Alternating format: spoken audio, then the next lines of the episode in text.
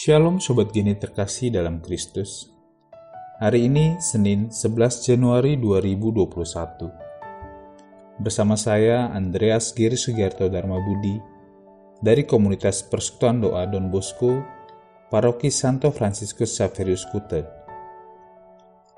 Mari kita bersama merenungkan bacaan Injil hari ini yang diambil dari Injil Markus bab 1 ayat 14 sampai 20.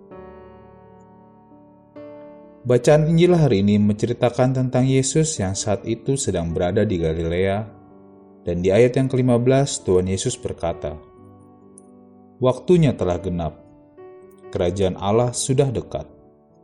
Bertobatlah dan percayalah kepada Injil. Setelah itu ia menyusuri danau Galilea dan melihat Simon dan Andreas yang sedang menebarkan jala, lalu memanggil mereka menjadi muridnya untuk menjadi penjala manusia. Dan mereka pun langsung mengikuti dia. Begitu juga dengan Yakobus dan Yohanes. Sebuah pesan pertobatan yang sangat kuat disampaikan oleh Tuhan kita Yesus Kristus. Waktunya telah genap. Kerajaan Allah sudah dekat. Sudah tidak ada waktu lagi untuk bermain-main dengan dosa tidak bisa lagi sering-sering jadi anak Tuhan yang tomat. Tobat kumat, tobat kumat. Habis pengakuan dosa, mengulang kembali dosanya. Mau sampai kapan? Bertobatlah dan percayalah kepada Injil. Saudaraku, Tuhan Yesus rindu akan pertobatan kita. Pertobatan yang sungguh-sungguh. Pertobatan yang ditunjukkan dengan tidak mengulang lagi dosa yang sama bukan sekedar di mulut saja. Perbuatan dosa di dunia ini nikmatnya hanya sebentar saja, menyesalnya sumber hidup. Ketika jatuh dalam dosa, mau berdoa saja kita merasa tidak layak. Berdoa tidak bisa konek sama Tuhan. Tidak bisa merasakan hadiratnya. Itu rasanya tidak enak sekali. Yuk kita sama-sama berusaha jangan diulangi lagi saudaraku. Tidak mudah memang. Butuh waktu, butuh perjuangan, dan tekad yang kuat.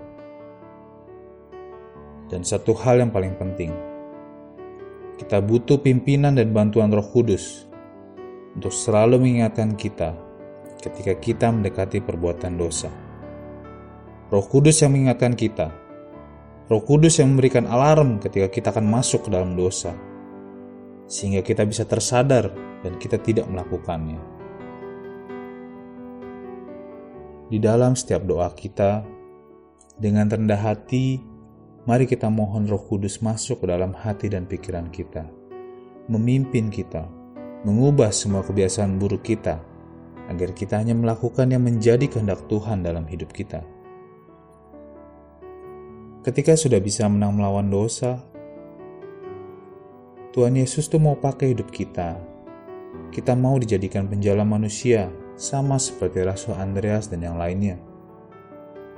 Untuk membawa orang-orang sekitar kita lebih dekat lagi dengan Tuhan, mengalami hadirat Tuhan, dan bergaul lebih intim lagi dengan Tuhan. Kita bisa menyenangkan hati Tuhan dengan hidup kita yang bermakna, berbuah, dan berdampak bagi sesama. Mari kita sama-sama berjuang menyenangkan hati Tuhan dan mencari panggilan hidup kita di dunia ini. Semua yang kita lakukan hanya untuk kemuliaan Tuhan. Demikian renungan hari ini. Selamat beraktivitas. Tuhan Yesus memberkati.